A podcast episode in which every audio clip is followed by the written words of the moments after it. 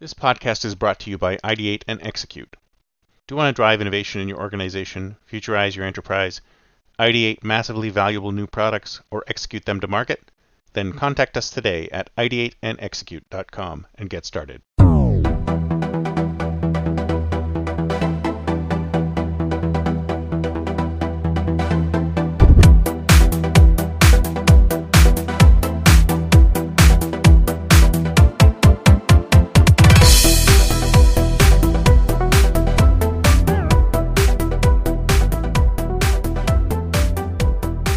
Good morning, everyone, and welcome to the Think Future podcast. I'm your host, Chris Kalabukas, and once again, we're coming at you live from deep, deep, deep in the heart of Silicon Valley, California, the innovation capital of the world, as some people say. We're talking innovation, startups, the future, disruption, personal achievement, all sorts of good stuff. Not necessarily those and not necessarily in that order. Still working on that intro, believe believe it or not, after one hundred fifteen episodes. This is show number one fifteen. And today we're going to talk about chatbots. That's right, folks. Chatbots are in the news lately. Chatbots are super hot. Chatbots are super huge. Chatbots are all the rage. It's funny how they just exploded seem to explode on the scene, but, I mean, chatbots have been around forever, haven't they? I mean, how long have chatbots been around? Ages. Ages. A lot of them are, were just very sort of dumb chatbots where you would say, hey, uh, what's the weather like today? And it would S M S back to you the weather. But it seems that people are starting to move away from apps, and I can understand why. I mean, apps are fine, but there's just too many of them, and they all do similar things, and it's very difficult to decide which one. And people just want simplicity. People want ease of use. People want to just be able to ask a question, get a response, right? They don't want to have to surf and surf and surf and surf and surf, because that's basically what they're doing. They surf, they they use an app, they download another app, they surf, they use an app, they download an app. It just takes a lot of time. And this is part of what's happened with the internet today. I mean, I read a great article the other day saying how broken the internet is. And I agree, it is very broken. And it's not just the internet that's broken, it's technology in general. Because for the longest time, we've been so fascinated with the possibilities of technology that we just apply it everywhere.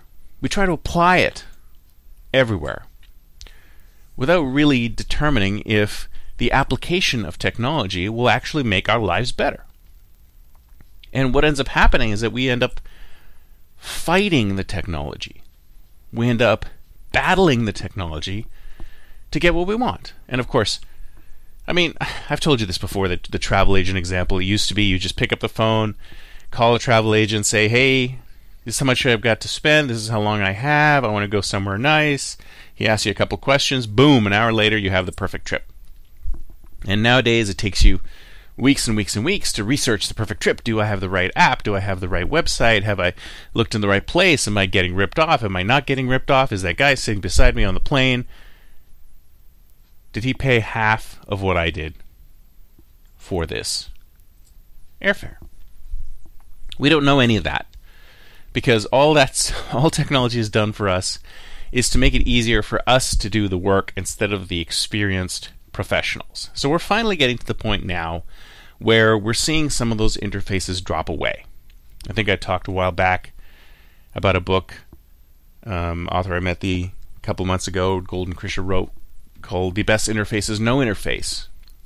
And he was basically talking about the seamless kind of experiences that I feel are in our very near future, where due to the combination of big data, predictive analytics, the Internet of Things, we're going to be so fine-tuned to the wants and needs of people that the technology will just surface what we need exactly when we need it.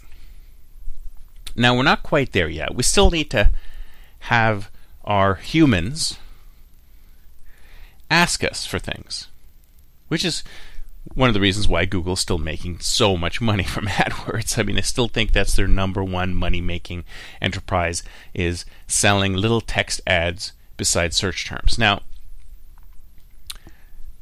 we've pretty much decided, it's pretty much true that Google has won the search engine wars. I mean, does anyone go anywhere else really to search unless they're, say, a privacy advocate and they maybe go to DuckDuckGo, or maybe they're working in a corporate environment and they have to use Bing or whatever. But Google's pretty much won those wars. And if, in order for you to be visible on Google, you need to either do a whole ton load of content marketing in order for Google to think that your site has authority, and when you search for a particular topic, you're going to get linked to your site. Or you can pay some money and run some ads and AdWords so that Google will put your ad in front of customers.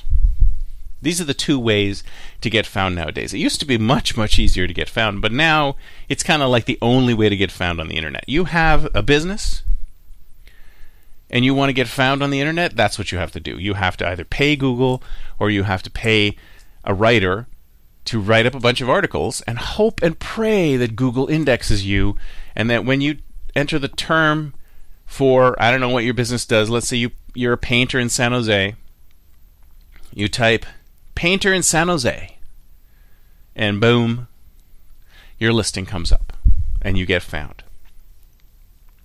And that's kind of the way it is now. So, unfortunately, what's happened is many people experience the internet through either a Google search or a Facebook post, right? That's the only way they experience the internet. They don't really go through normal channels. They go, they hardly ever go to people's websites, even. I mean, if I wanted a painter in San Jose, I would just go to Google and type painter in San Jose. I wouldn't go to painter san jose dot com. Or even if I saw a billboard as I was... say that I saw the back of a truck as I was driving along at the san jose painting dot com, I might go there, but I doubt it. If I was looking for a painter, the first thing I do is probably go to Yelp or Google. So I would use these portals to experience the internet. I wouldn't go to the company's website, and then I would look at customer reviews on these people, but then that's again more work for me. How do we take out the work for the customer? How do we remove all this work and find the absolute perfect vendor for the customer? Because you see, remember the two paths I was telling you about? Either you do a ton of content marketing, or you do the AdWords. So you either spend the money, and if you're a small business, you don't really have that much money, so you spend the time in content marketing. But what do you do? Basically, you're writing all this B S content that really doesn't have any actual use other than the fact it's drawing Google eyeballs to your business.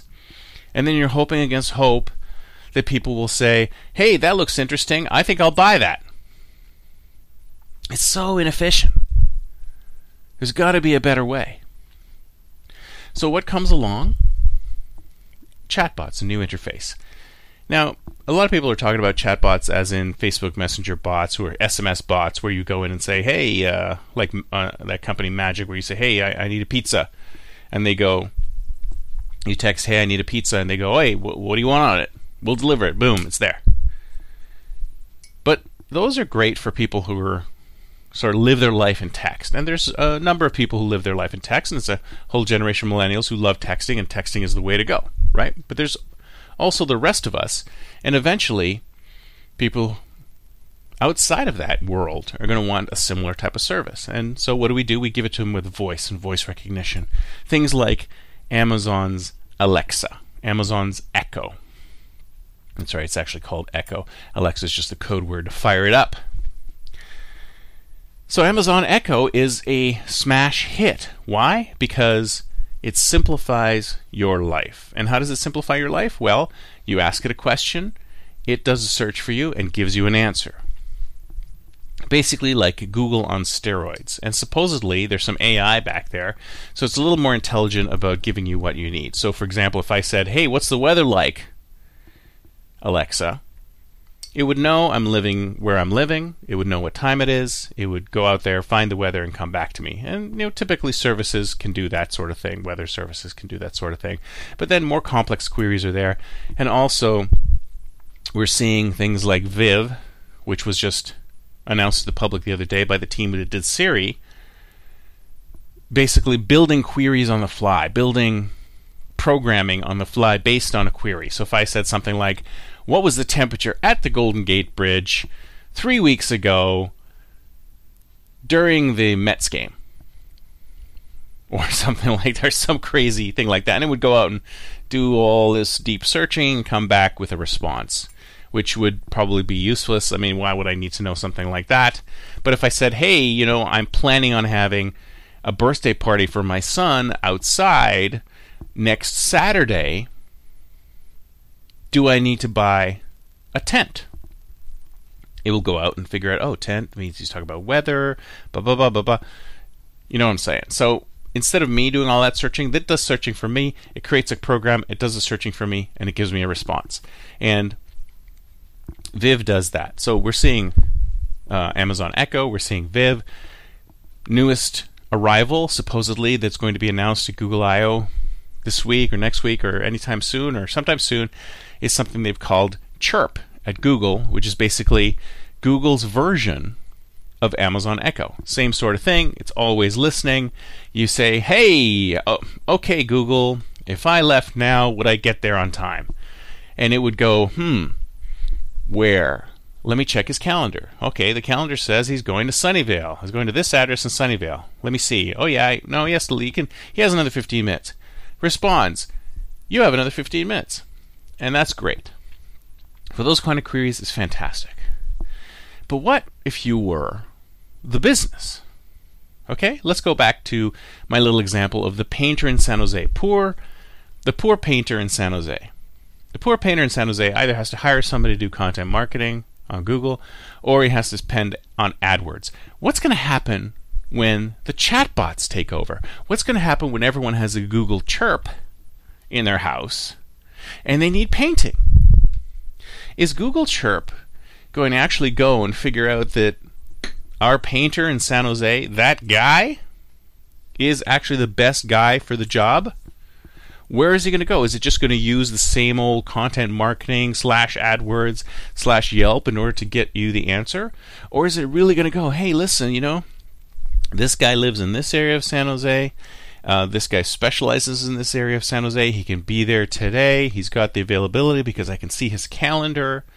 So will it actually do a deep, deep search and find the absolute best vendor for what you need? Or is it just going to do the same thing? They're just going to plug it into their current ecosystem and they're going to go, well, this vendor spends the most on AdWords, so let's send him to you. Or this vendor's done the best job of content marketing, so we'll him sell him to you. Then the problem is the same. You just change the interface. You put a different paint, a coat of paint on the same problem.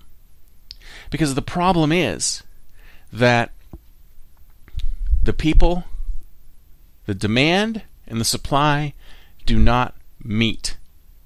If the demand and supply were to meet, then we wouldn't need to have ninety percent of messages on the internet being sales. We wouldn't need to have all this B S content marketing, this content-free content marketing, which is only there to drag you to somebody's website in the hope that you might buy from them.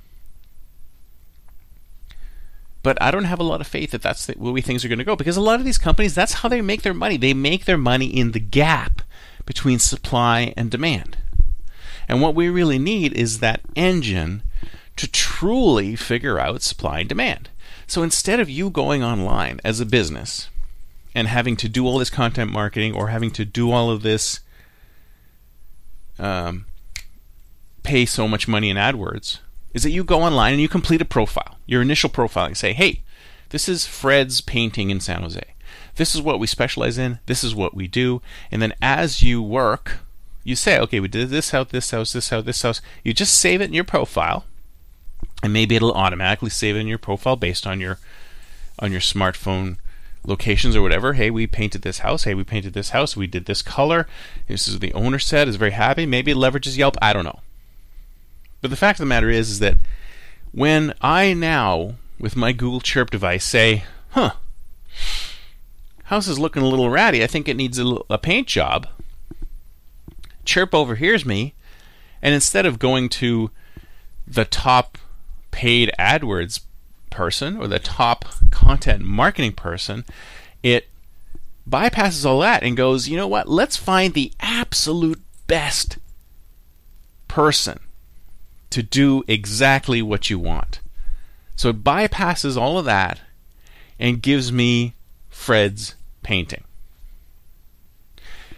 Is this another opportunity for us to actually pull up the long tail of everything again and actually present the most relevant vendor to the customer, as opposed to the one who spent the most on AdWords or the one who's been the most creative, let's say, with uh, content marketing? Hmm? Which one's it going to be? So on the one hand, it's great for consumers. Consumers are going to love it because we're going to get so much, it's going to be so much easier for us to find things. So when I say, hey, can you book me a trip to Hawaii in July? I want to stay somewhere in Waikiki and I only want to spend about three grand. Boom. There's your answer. But the question is, did I get the best deal because it found me the best deal bypassing the content marketing and the AdWords? Or did it say, well, this advert, this guy spends the most on AdWords, so we're going to send you to his site and we're going to get you his numbers? The true promise of the internet is the complete matching of the supply to the demand.